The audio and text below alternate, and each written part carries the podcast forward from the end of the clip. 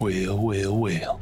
This is Rowan Faycastle, from an alternate dimension where I spend my time defending the helpless against rampaging hordes of ghouls sent by the wizard the Bloodfist. Yeah, it's just me and my sentient sword Rat Skull and my dwarven hand cannon. But anyway, I was asked by another Rowan if I could thank a few people, so, uh, well, I guess it's these people Nick Scott, Ian Ford, Gillities, Matthew Smets, Mary Rain, Chris Walsh, Mike Hammond, Michael Pollard, Jason Campbell, Olga Krasik, Michelle B., Noreen Elizabeth, David Forsey, Heather Bear, Cheryl Nash, Chelsea Deb Hilkin, and Shell Scott. Well, I'm told to tell you guys that you're the real sunshine. Yeah, I remember the sunshine. Thank you. Hello, it's Mike Friday, your dungeon mom, at the top of the episode, and feeling pretty woozy because I was knocked out for like a whole month by kobold sleeping poison, which, if you were wondering, is a big hammer. I just wanted to say thank you so much for spending all of last year listening to us. You're wild. You're so many episodes in. We love you so much. Thank you so much for doing that. We really can't ask for anything more than you tuning in every week to listen. And yet, I'm about to ask for more. If you like the show, or if you're barely tolerating the show and would like it to get better, head on over to Apple Podcasts and leave us a five star review. It really helps new people find the podcast and latch onto it like you have, with a honey badger grip that will not release until one of us dies. If you don't have an iPhone or you listen to us on some sort of podcatcher that doesn't allow reviews, you can go follow us on Twitter at Wonder and Blunder and send us your favorite moments while tagging us in the post. Not only does it let us know that you're watching and that you like what you're seeing, but we'll gift a character inspiration from you on the show for doing it, and that will keep them alive. And lastly, you can head over to patreon.com slash wonder and blunder and leave us a little tip. There's a bit of bonus content and a few extra recordings from various hilarious side campaigns that we've run, and it helps support us. I'm not gonna lie, putting together this podcast every week is a lot of work, and this support from you, whether it's monetary or shares or reviews, goes a really long way for helping us grow and make this thing better. And for those of you who have done one or all of those things, thank you so much. You are doing the most. Anyway, here's Yuri Ditch Digger to catch you up on what happened last time. Previously on Wonders and Blunders, the party went plane hopping, from fighting a giant spider god in the ethereal to a tavern for wayward ghosts, and onwards to the Fae, where they got buried under an avalanche and then solved a murder perpetrated by a disgruntled familiar who looked like a cute little marmot. After gathering all the evidence, Pinky the marmot charged the spellbook and tried to make a wish on the Pearl of Possibility. But Ben quickly dispelled the hold on him, keeping him on that plane, and he disappeared. His accomplice, General Noir, made a run for it into the snow. His dragon companion abandoned him to walk, but with his authority granted by the Winter Court, the party could not pursue. Now we join them back in the parlor of Kanoith's Conjured Tower, where they can finally have the post dinner drinks they were promised so long ago. Isn't that nice? All uphill from here, I bet. Onwards to the episode.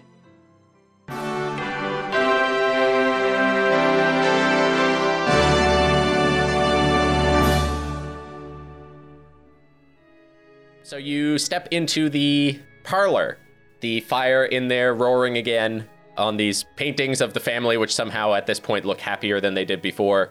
Uh, the family is gathered around Ken, who sits still fairly confused, switching from being furious at his entire family to all of them just doting over him with love and hugs and appreciation as you all sit down and, and drinks begin to appear on the tables around you. And Ken sort of looks to all of you and says, uh, Well, it seems I owe you a great debt.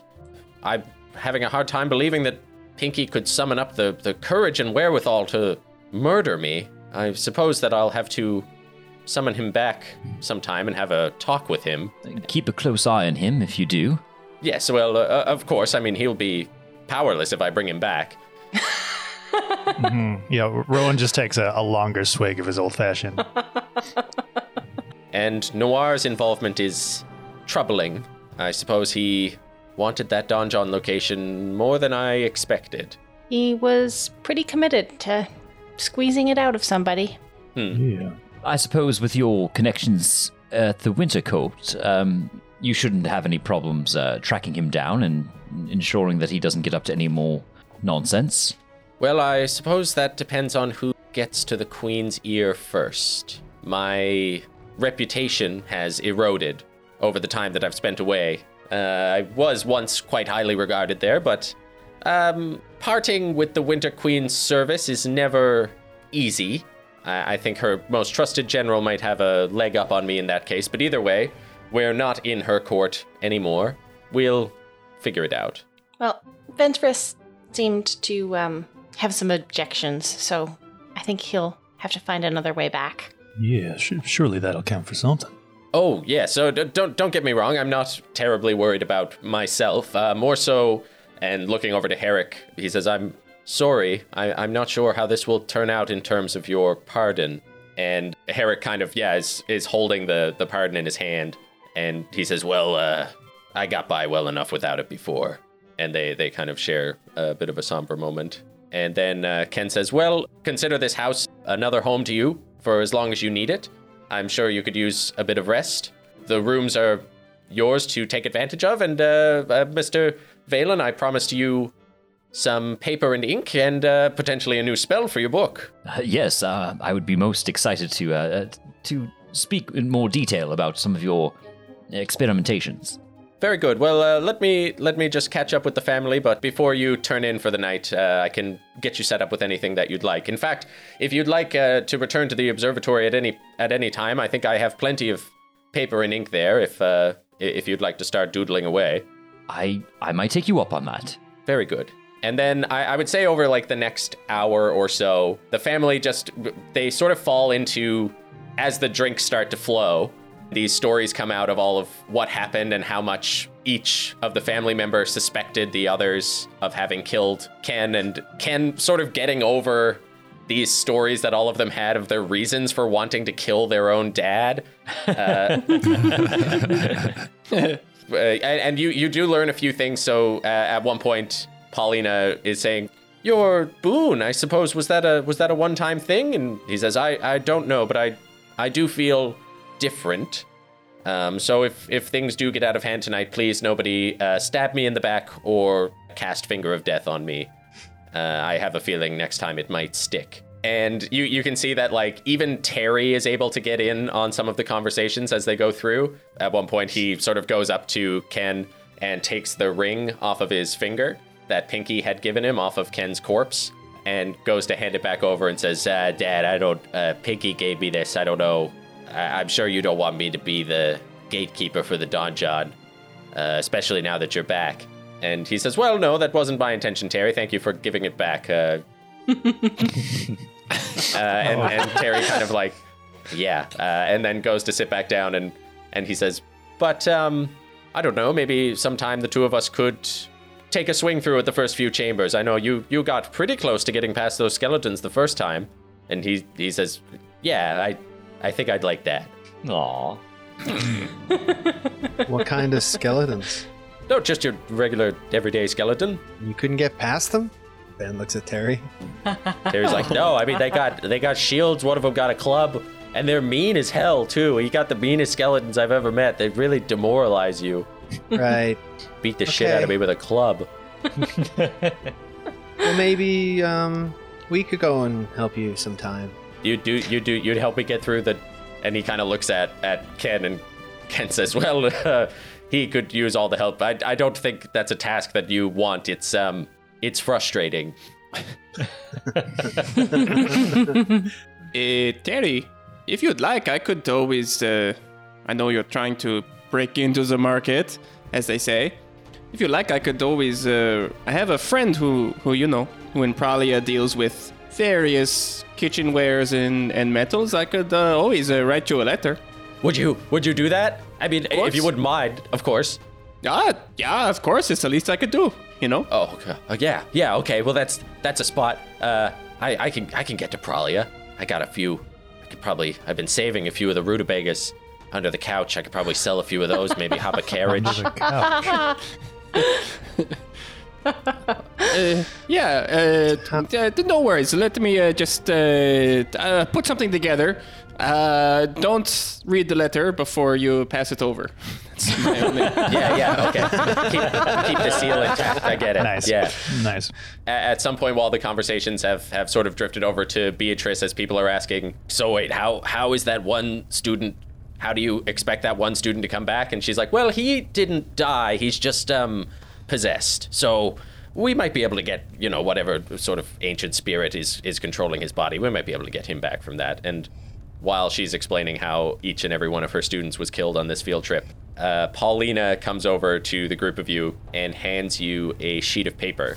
I suspect that well, once we get you back to the material, it might be uh, it might be nice for you to have a place to uh, lay low should you need it. I've mostly finished my time on the material plane. Uh, there are other more interesting places that I'd like to take myself, but uh, I have some property uh, which is going to waste currently in Mux the Rain and hands you over a, a deed. Oh. You were quite kind to me despite my part in all of this. I hope that this can help to repay you. I will warn you, though, that uh, Terry did crash here, I believe he put it. So I haven't been there in quite some time. I have no idea what shape it's in. Uh, so I'm- Covered I'm- in covered in rutabaga. Yes, I would assume. Uh, At least the smell doesn't uh, clean out easily. So forgive me that, but uh, a, a bit of a fixer-upper could be a project for you. Thank you very much. Yeah, that's that's marvelous. Very, very kind of you. He's like nice cave. Um, I, I would say it's on the. Uh, I would say a moderate cave. Hmm. Maybe What by the time you're done with it. What level is it on? Uh, it is in the ashes. I picked it up cheap. Thought maybe uh, Terry had me convinced that maybe real estate was something that I could get into with all of my traveling, but uh, honestly, too boring for me. and I'm not going to leave it with him. The the silvers crossover is not very high with the house flipping market, so right, right. Uh, we are extremely grateful. Um, Absolutely. that that would be very helpful uh, when we pass through to have somewhere to call our own. In fact, it, it saves me from having to call in a few favors. Very good. Well, uh, th- yes, absolutely. The least I could do. Um, and yes, th- thank you again dearly for all of this. I hope that once you leave this place, that we can uh, meet up sometime. I- I'm hoping uh, to get more information about, especially you, Miss Bree, your homeland. I would uh, be happy to tell you what I know. Well, I, I will certainly take you up on that. Yeah, and if you ever find yourself in in Fay Castle again, you you let them know that uh, that Rowan Rowan sends his friendship. R- Rowan and Teague. Yes, I, I, I think I could use a, an emissary in that neck of the woods nowadays. Hmm. Well, well, you got two. Yeah, and so she sort of drifts back over to the conversation with Ken uh, as the fire starts to get lower throughout the night. Is there anything you'd like to do before turning in? Yeah, before I head to the observatory, uh, could I just approach uh, Beatrice? Mhm. Um, Madam Nightshade, um, you taught at uh, Ritness Academy. Uh, yes, the Spire Academy. I did. Uh, and how, how long were you there? I've, I've had tenure for about 25 years. Uh, do, you- do you ever cross paths with a uh, wizard um, by the name of Femora? Yes, a friend of yours. Um, a, a very dear friend. Hmm, figures. How how well do you know her? Uh, not very well. I steer clear of her as much as possible. Trouble, that one. Oh, um, may I ask what sort of trouble? She knows too much about everyone. Every every step you take, it's like she's already seen it happen. She's always wanting to Right. stick her neck out in, in front of all of the kings and queens, any royalty that came through. She was all over them looking for a court position.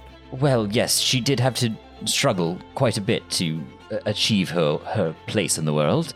Um, you you haven't been in touch with her then. You you wouldn't have any idea where she might be these days. No, as long as she's not anywhere around me, I'm I'm happy. Well, um, any good stories about her?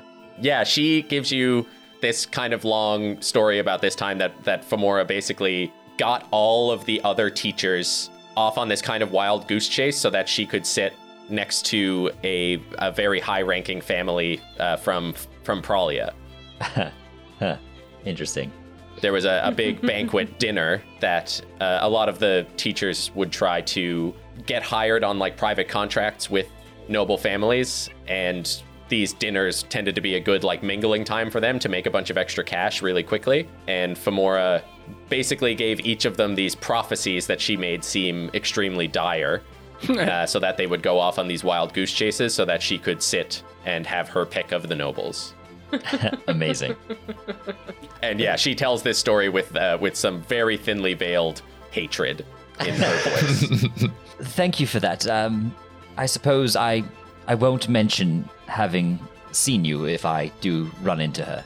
Oh no, uh, let her know. It's it's best that she knows where I am so that our paths don't accidentally cross. Although with her, I don't know if that's possible. Uh, thank you for that. That that story is, is very dear to me.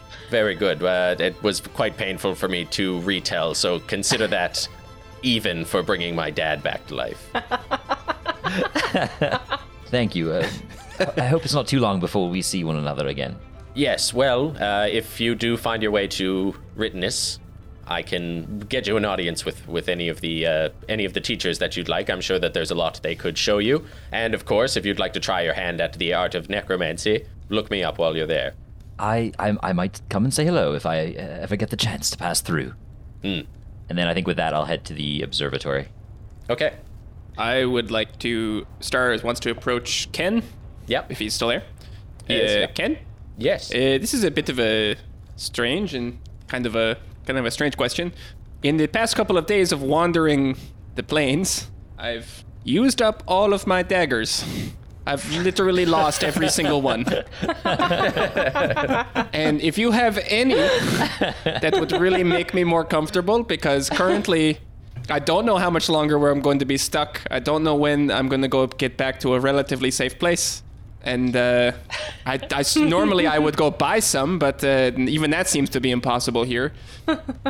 Uh, y- yes, actually, I, I have something that I think would work quite well for someone who loses daggers. Um, Oh. and and just calls out, uh, Mr. Valen. Actually, um, maybe the best thing to do would be to come with me now. Uh, and he goes uh, and opens the door to the study uh, and sort of leads both of you in there. Uh, if anyone else would like to go, Yeah, Ben's gonna follow. He was gonna be uh, heading to the study actually. Okay. So all of you will head to the study. Uh, Rowan, Kara, and Bree. Anything you want to do? I think Kara's like getting buried under an avalanche. Bruises are really starting to ache. Um, Yeah.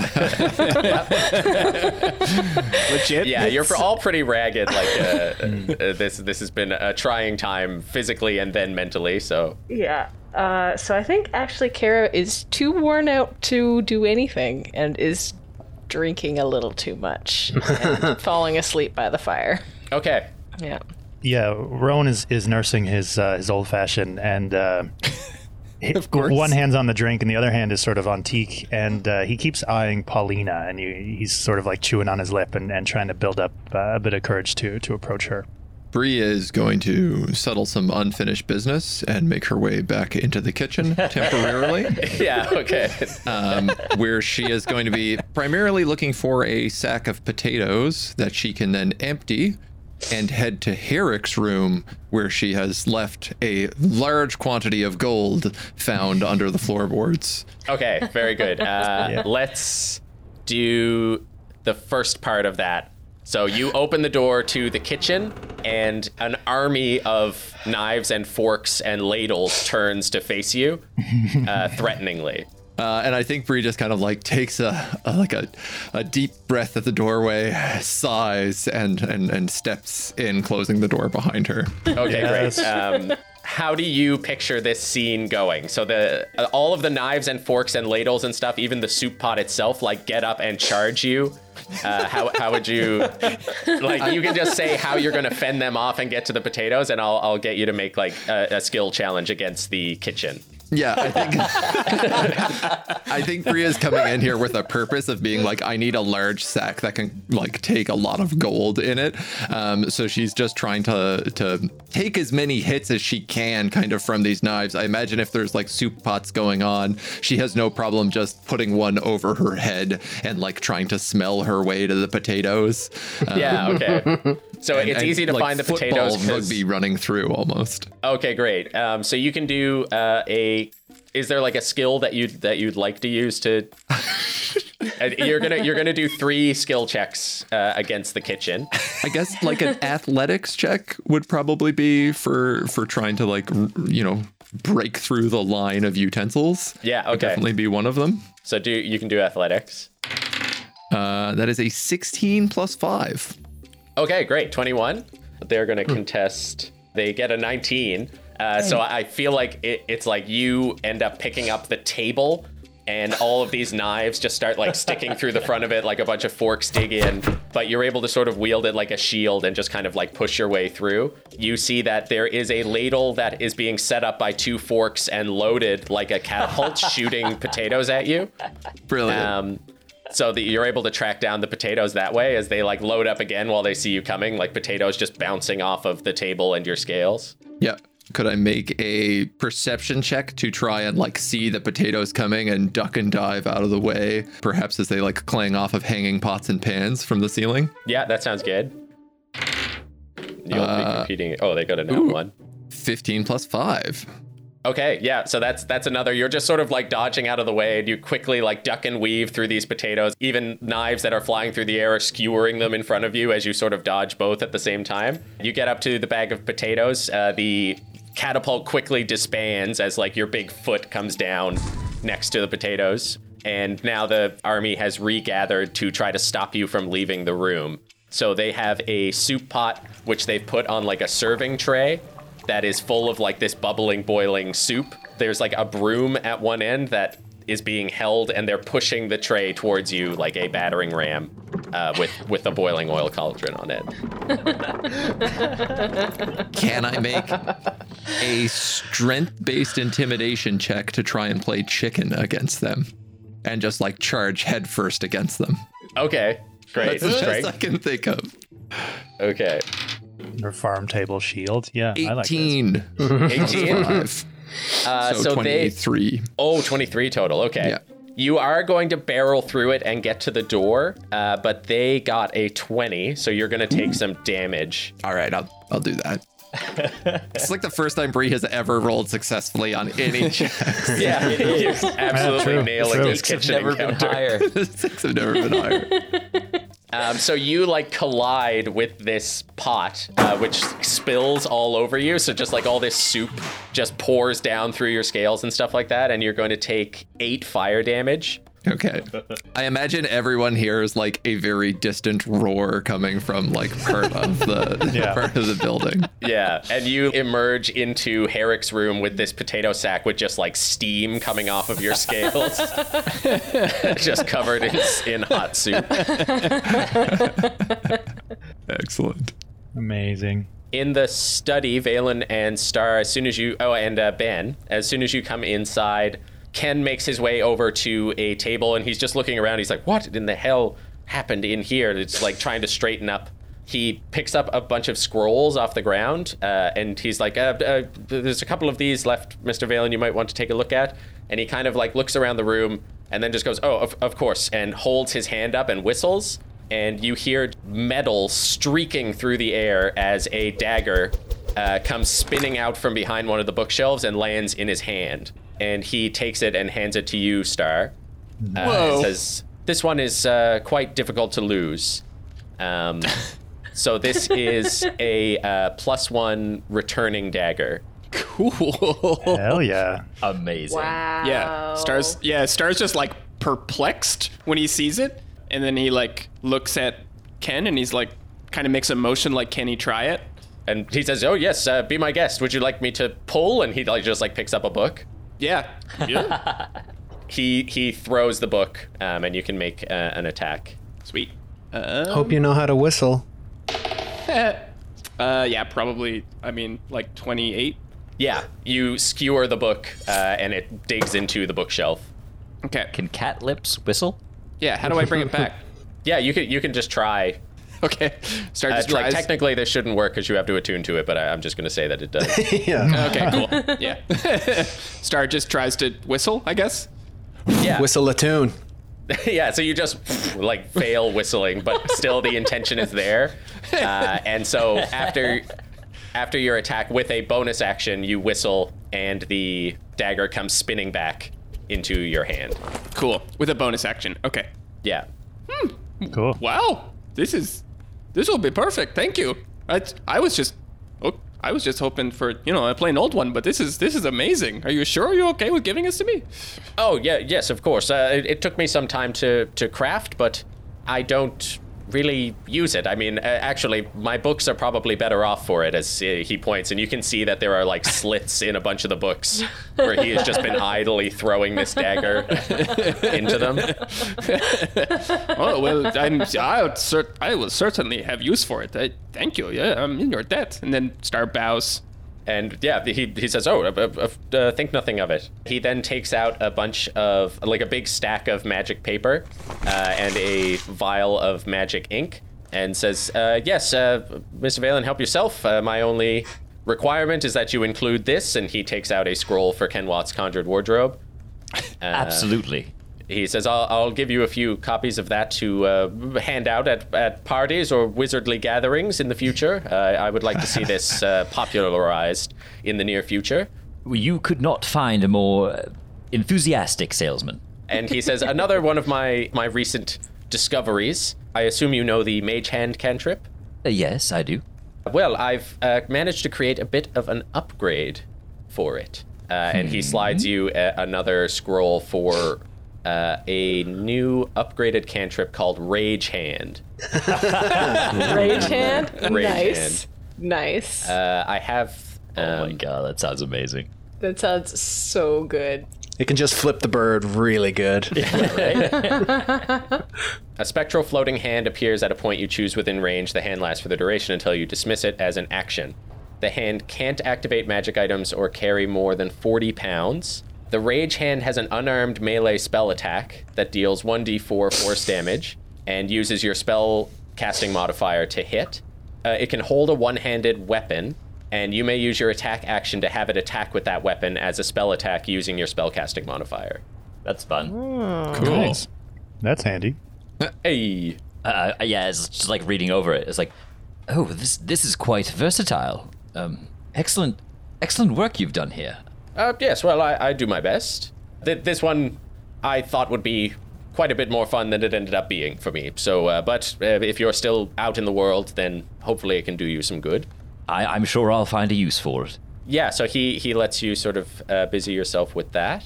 Yeah, so if if I get four hours, I will copy a spell into my spell book. He says that consider that vial yours. I have one more I think I can spare at the moment. I'm a little bit low, uh, but you can take that with you on your travels, and uh, I've got plenty of paper, so as much as you need. The greatest gift a wizard could ask for. It really is. Yeah. Uh, Mr. Ken, um, I was gonna lo- look around in here, but I, I, it's probably better to just ask. Do you have any books about uh, the god Sindor? He's he's a time. He's a god of time. Sindor, Sindor. I believe I do. Just give me a moment. And he kind of, you see him just kind of concentrate, and uh, the shelves, like all of the books on the shelves, you see like a light kind of moving across them as the books kind of like rumble a little bit. Uh, and then he opens his eyes and just says, Yes, yes, there it is. And then uh, a book comes spinning out of the darkness into his hand, and he hands it to you. Oh, thank you very much. He's where I get my powers, but no one really back home. No one really knew much about him, or they wouldn't tell me anyway. Yes, I, I, I believe it's a there's a, a short passage on him in this book. Not a well studied god, uh, quite secretive, I believe. Yeah, so um, so I'm beginning to realize. Uh, So it's not okay. It's just a, a passage, and Ben is like flipping through the the Yeah. book, and then he kind of stops. He go. He just looks up, and out of nowhere, he just says, "What was it like to die?" It was quite interesting. Uh, my particular boon did bring me directly to Celestia, so some familiar faces there. That's that's the god of magic, or is that a place? It's What a, is Celestia? uh, a plane, actually, uh, a place just outside of the material, just beyond the astral sea that uh, many gods reside in. I, I would say even maybe your Sindor. Huh. Okay. Well, thank you. Thank you very much. Um, is it okay if I stay in here and read all night? I can't. I can't sleep. Um, me and me and Bree ate some uh, fruit on the ethereal plane, and we- we're not. We can't sleep Oh, um, So I was well, just gonna read all night. Uh, of course, uh, you're more than welcome to read as long as you like, and uh, any books that you find in here, you're more than welcome to peruse. Thank Uh, you. If you do want to sleep, though, uh, just uh, talk to Paulina. I'm sure she can sort you out. Really? I, do want to. so. Just, uh, I I'm- do. I'm sure a fruit would be no match for her powers. Okay. I mean nothing. Okay. Um, I do. I want to sleep really bad. So um, thank you very much. I'm gonna. I'll go. I'll go find her. So he would he would kind of stick around in the uh, in the study as well, It's probably poking over your shoulder quite a bit, Valen, as you start copying things down. He would also, I think you still, like maybe would have given it back by now, but still have his spell book. Yes. Yeah. So he would be kind of going over the way that he writes his spell ciphers. Yeah. Um, so you, you'd have an easier time sort of like looking through his spell book as well, um, as as he sort of goes through trying to to teach you the ins and outs of his spells. Uh, back in the parlor, things have sort of uh, started to die down. I, I guess, Kara, Kara, you're drifting off to sleep. Yeah, drinking some mulled wine and uh, passing out. Okay. Yeah. Yeah, so everybody starts to make their way off to bed as well. So the the family starts to like looking around. Paulina sort of says, "I suppose Ken is occupied. I'm sure he'll be in there all night blathering on about that wardrobe." Thank you Oh. again. Uh, sort of turning to talk to everyone, but basically, Rowan, you're the only one left. Yeah, and uh, I, I'll just sort of drain my my glass. Oh, Paulina, oh, this is, oh, well, you've already been uh, so nice to us, and, uh, all right, okay. Uh, Savras, um, what, what do you know about Savras? Savras, yes, he is a divination god uh, with a the all-seeing eye.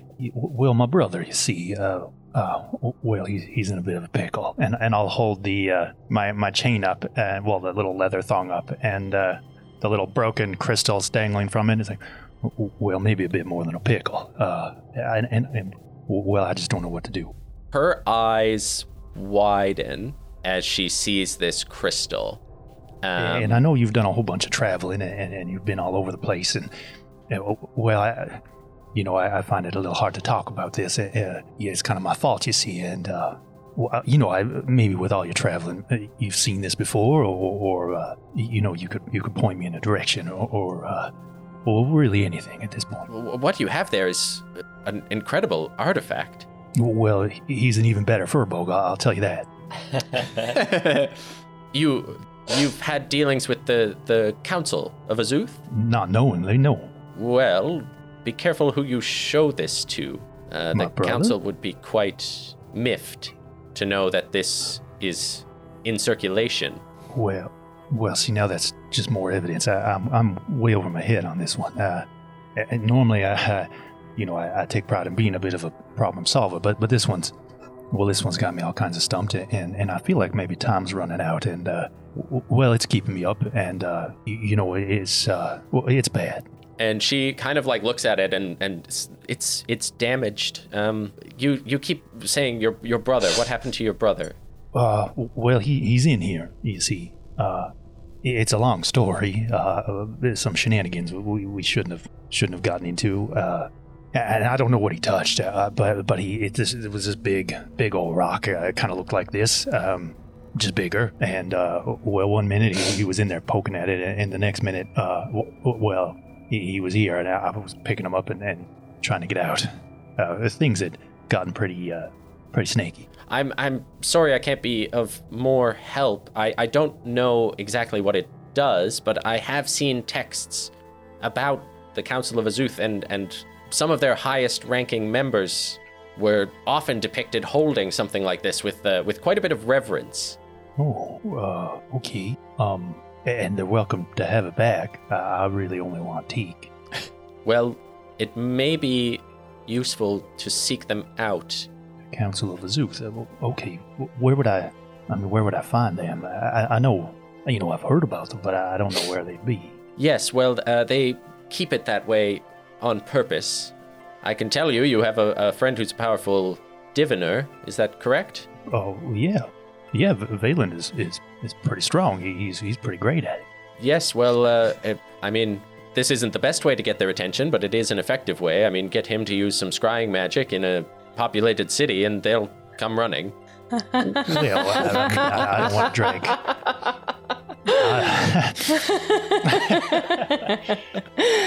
well, now uh, hold, hold on, Paulina. I, I don't want to get him in trouble. I, I mean, he's Rowan has a it. flashback of Valen saying he'll do anything. Yeah, yeah, and then that's quickly replaced with like a crowd of of uh, Azuth just like stomping you on the ground or something. And I was like, well, no, no, no, I, I don't want to get. Uh, you know, I already brought this on on one uh, person. Uh, you know, I, I don't want to bring it on more. You know, could I write them a letter? Oh, I like writing letters. I could write a letter, or uh, you know, something. You know, maybe less less incriminating.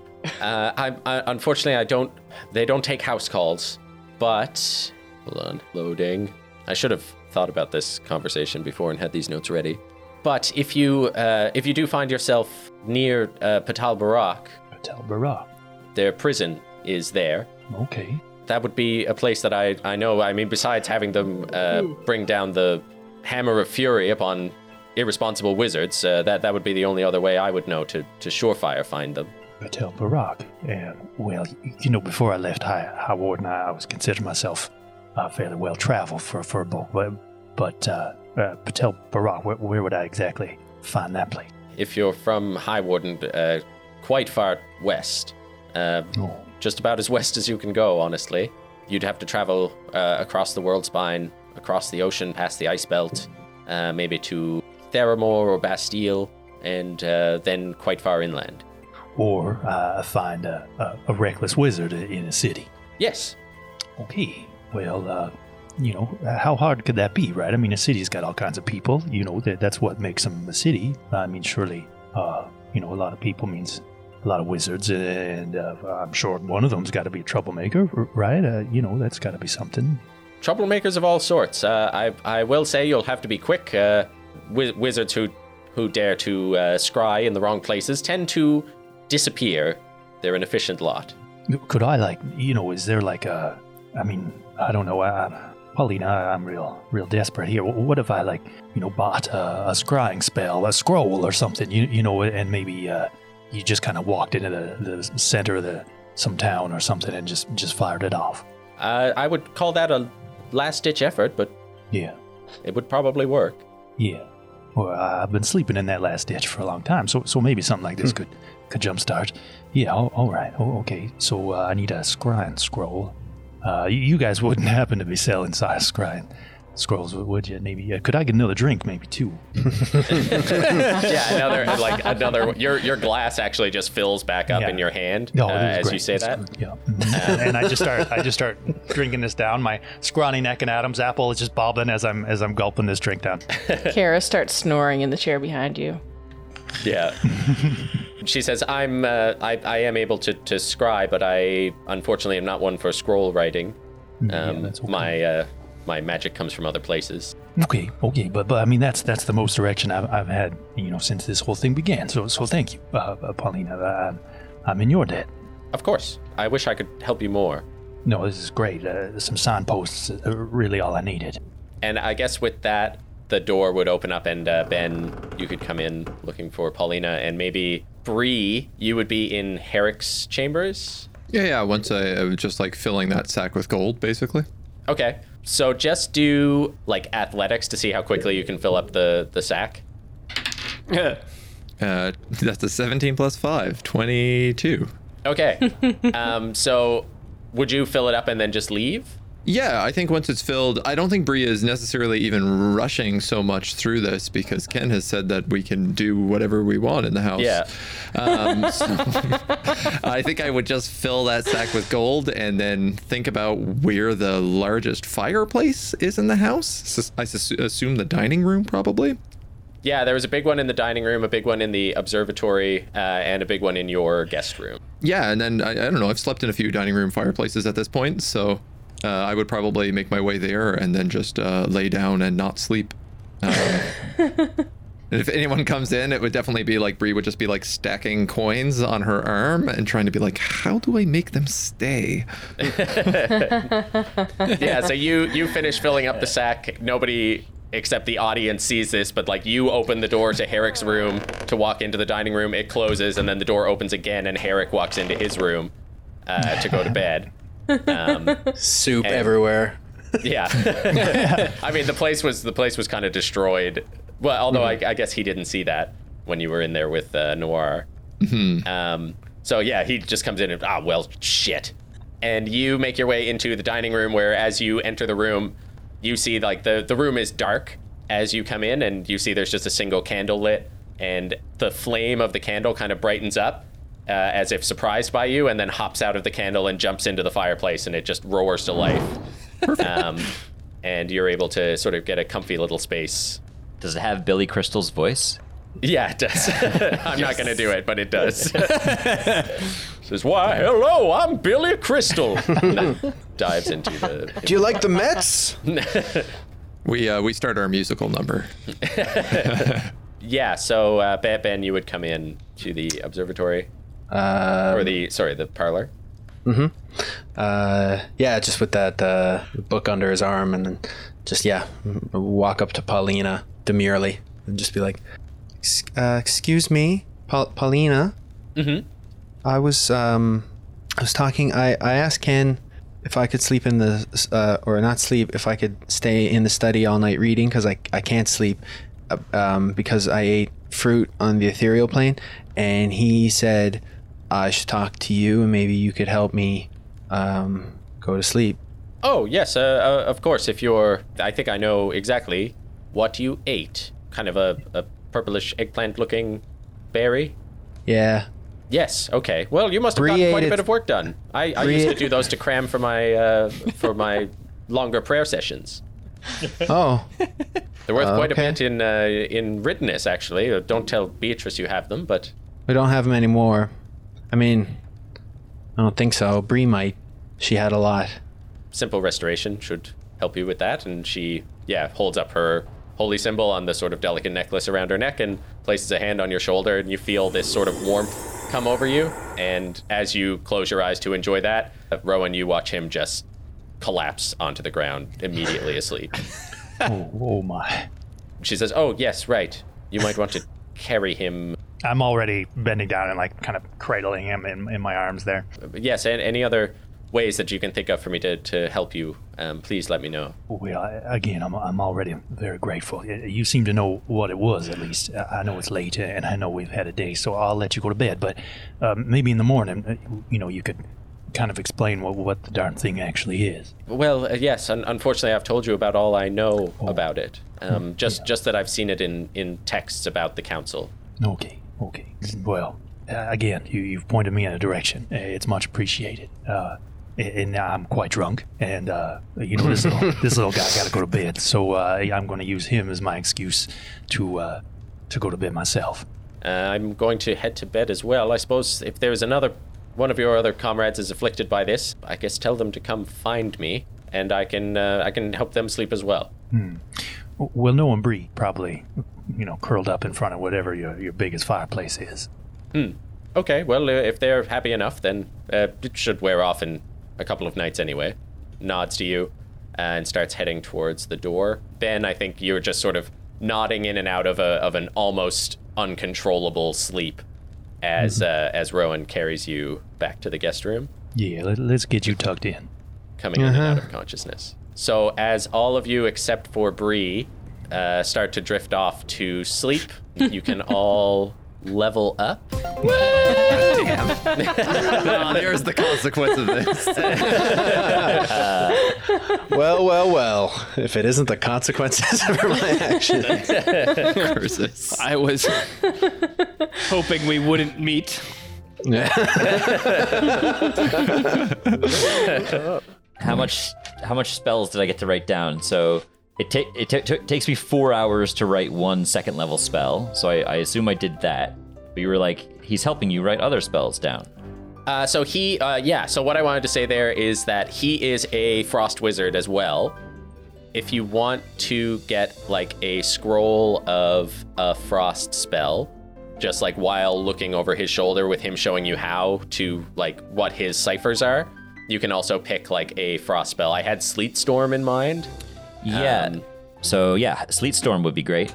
Yeah, so if, if you want to include that as one of the things that you can copy, um, Amazing. yeah. Oh my god. I'm, Carrie. Oh yeah, yeah, sweet.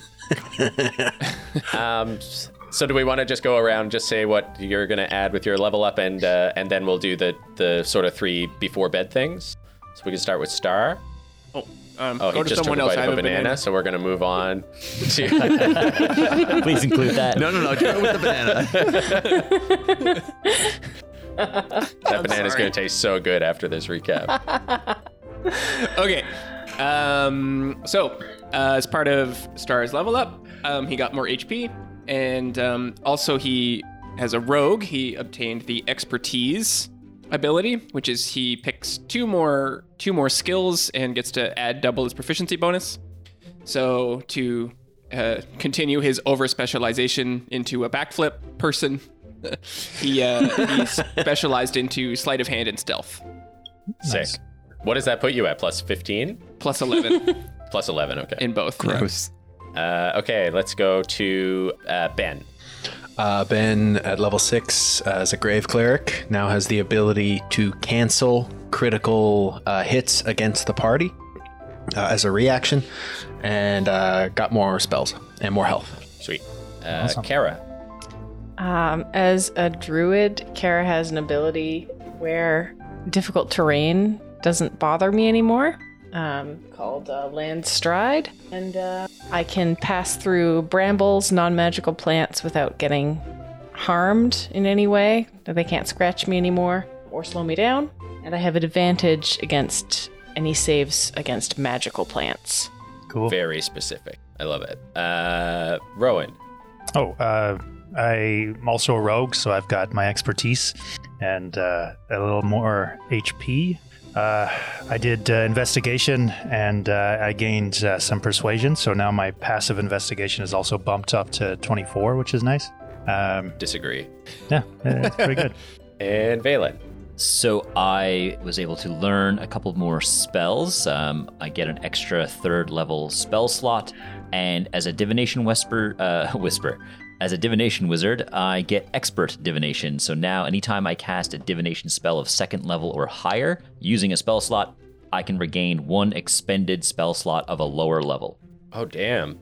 Cool. Cool. So it has to be, uh, yeah, lower than the spell slot I've cast it with, and it can't be any it caps out at fifth level. But uh, yeah, it's gonna be a lot, all the time. a lot more divination casts. Yeah, you're going right to wizard jail. Do not pass go. Uh, okay, so and and a few of you wanted to do a few things before you went to bed. Uh, so what what's what's going on? What are your plans? What are your plots, you fiends? Bed and leveling up is for suckers who don't just eat stupid ethereal fruit all the time with no consequences. um, so Bree is going to be doing, uh, you know, spending her, her her cram session on Adderall, um, working on new equipment. And the thing I wanted to do was the white dragon scales that I had collected off of the giant before, uh, that he had as like part of his armor, I believe.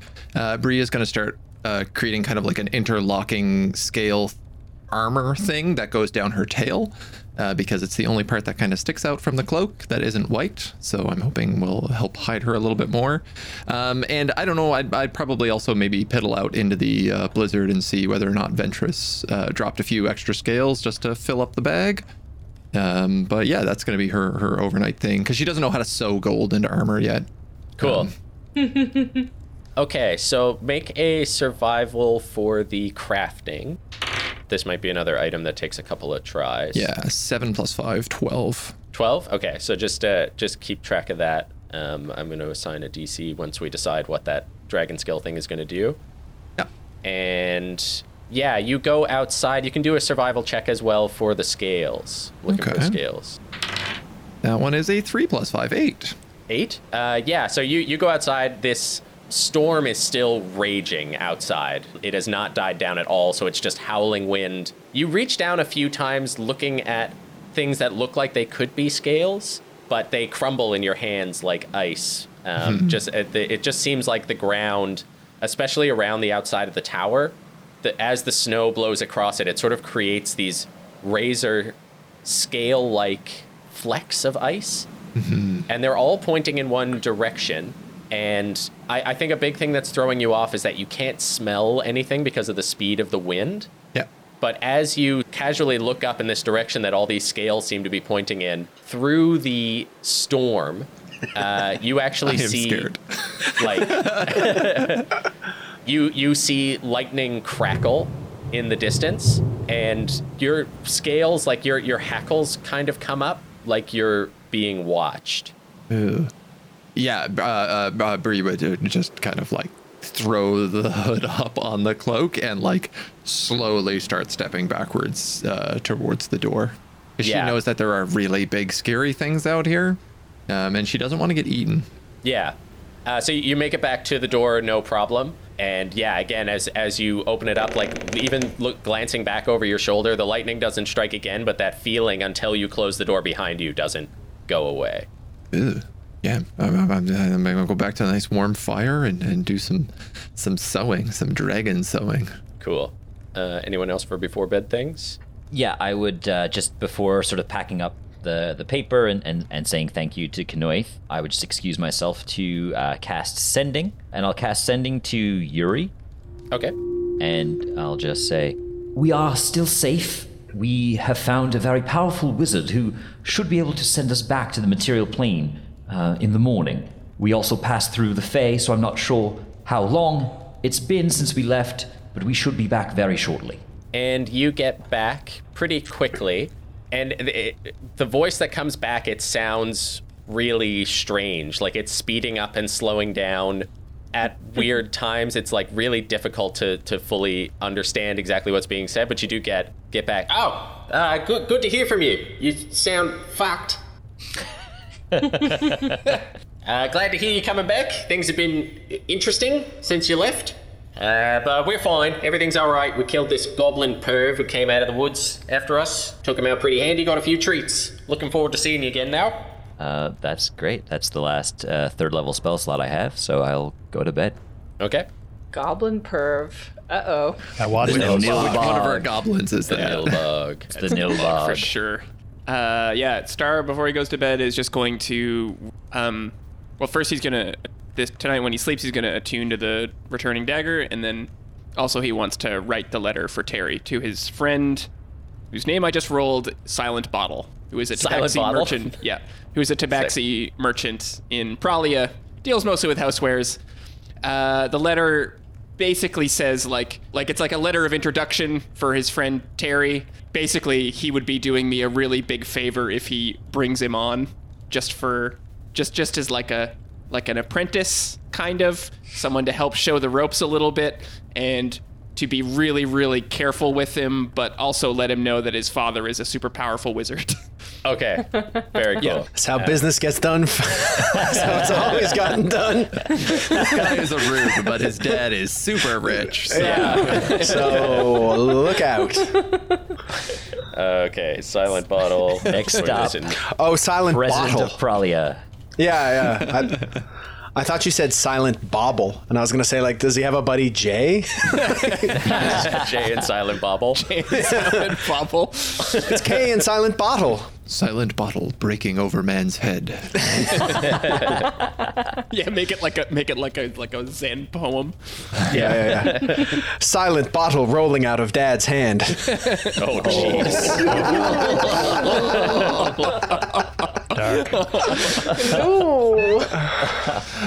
okay. So yeah, you you do that. Do you want to hand that off now, or do you want to just go to bed and hand it off in the morning? I'll hand it off in the morning. Okay. So all of you except for Bree uh, drift off to a much-needed slumber. The scratches and bruises from the past couple of days and an extremely eventful 48 hours or whatever this madness took place in, starting to drift away as you just sink into these various comfy places that you found. As you drift off to sleep, Kara, your eyes kind of slowly flutter open as you feel the feeling of a cold mist settling onto your face. You feel the prickles of thorns sort of poking at your arms and back as you wake up on a large, slick rock, which is wrapped in thick vines lined with these sharp brambles. What? Uh, so as as you look around, the air is dark. It's this windless kind of twilight. Your vision is choked by fog and this winding wall of bramble that rises up on all sides of you into the twilight sky, where there's a massive blood red moon that sits looming on the horizon, casting a pink light through the swirling mist. Oh, There's- spooky. dark leaves are drifting lazily around like cherry blossoms, but as they land on your face and clothes, they leave behind a viscous black sap. I would like to get up and uh, sniff, sniff the uh, the sap.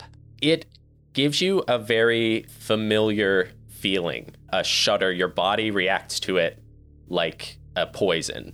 As it drips off of your fingers, it pools on the ground below you and very slowly starts to slither its way back to these thorns on the brambles around you.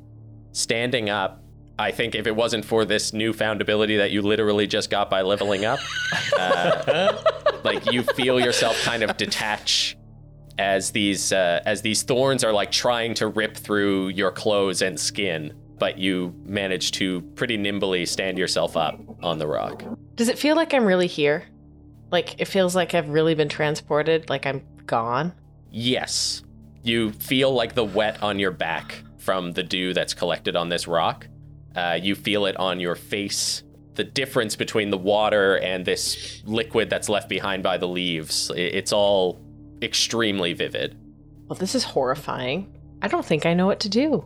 So as you're kind of standing there taking in your surroundings, the fog above you suddenly like swirls as this big dark shape darts overhead, flying towards this big red moon. Yeah. Um, I'd like to be a bear. I think right now. I, I think I'd really like to be a bear and not Okay.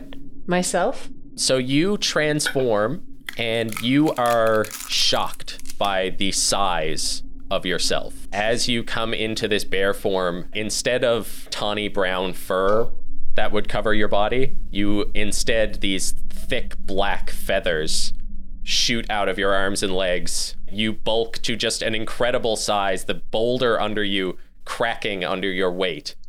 Uh, you feel your eyes extend as the darkness leaves from all around you. Suddenly, it becomes clearer, this area that you're in, as you see twisting hallways of brambles in all directions as this labyrinthine maze extends in all directions. The long, terrible claws just crushing these brambles under it as they spurt out this black liquid.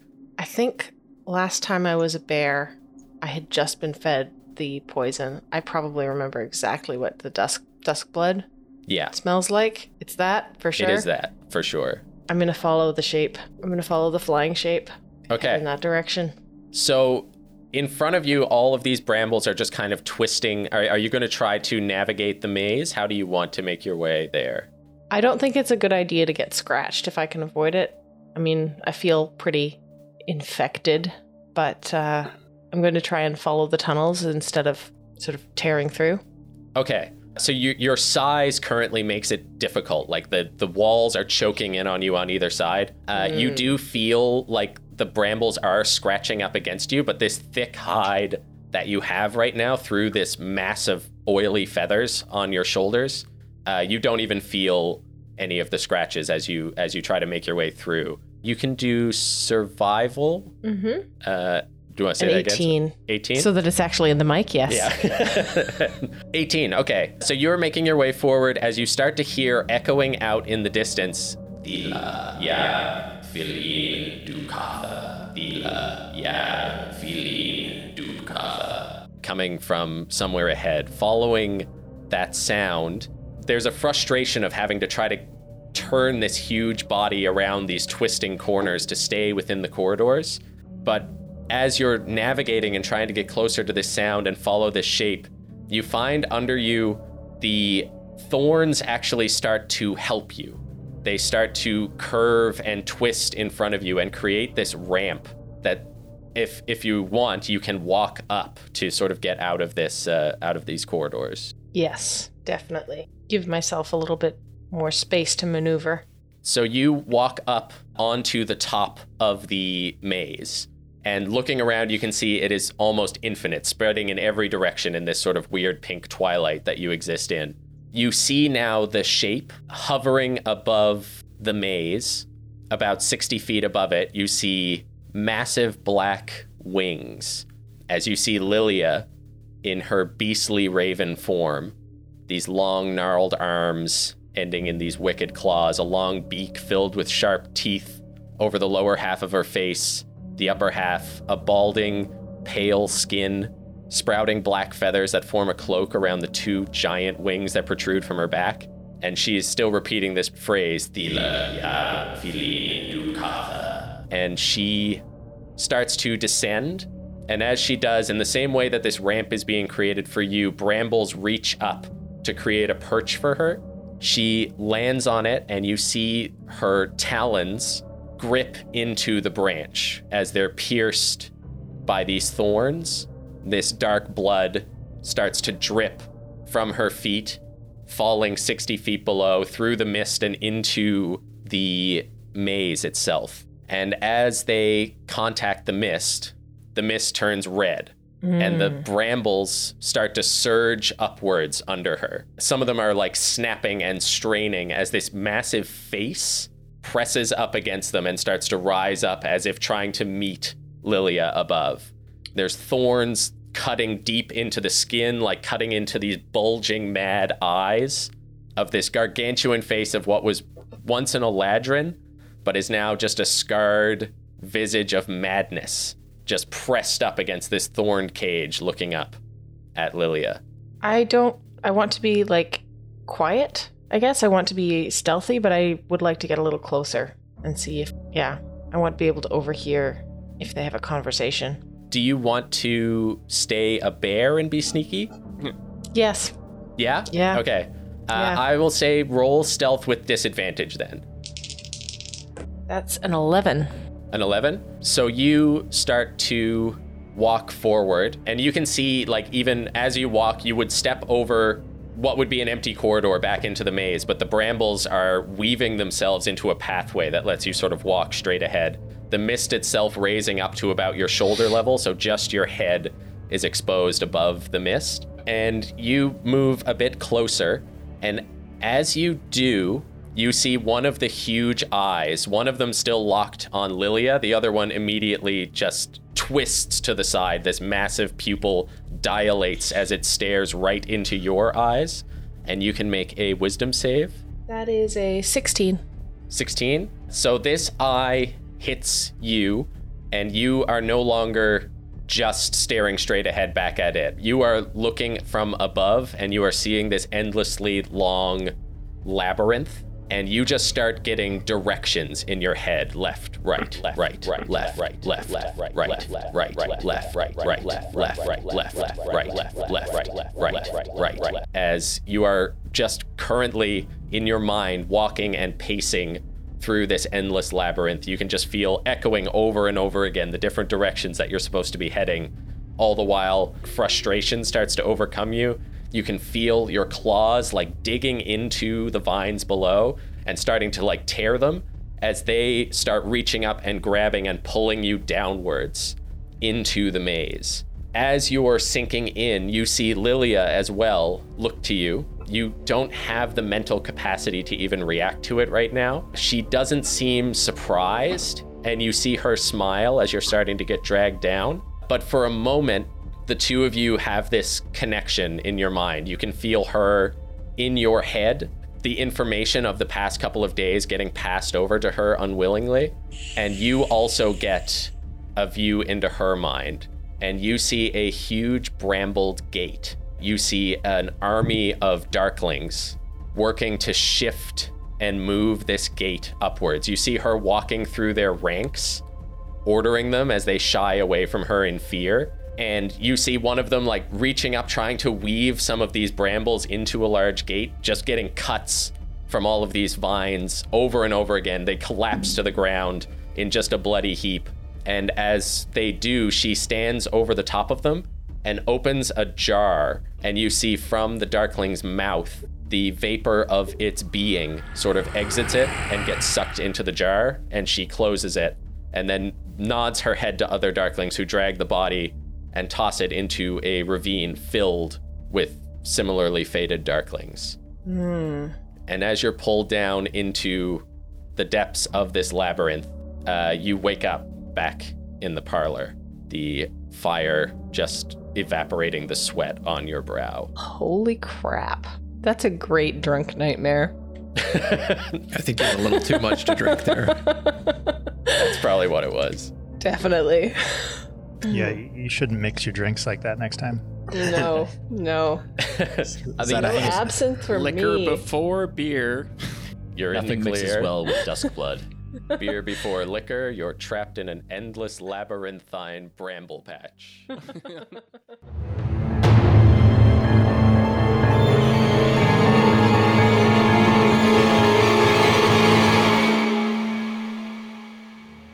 Hello, it's Mike Friday, your Dungeon Mom, here at the end of the episode. I already told you all the things that I want you to do at the top of the episode. But just as a reminder, it's leaving us a five-star review, following us on Twitter, and tagging us with your favorite moments from the show, and or subscribing to our Patreon. So I won't go through them again, because surely you remember. You're the absolute greatest. I would take a magic missile for you. And as always, keep being the best. We love you very much, and we'll see you next week. Goodbye.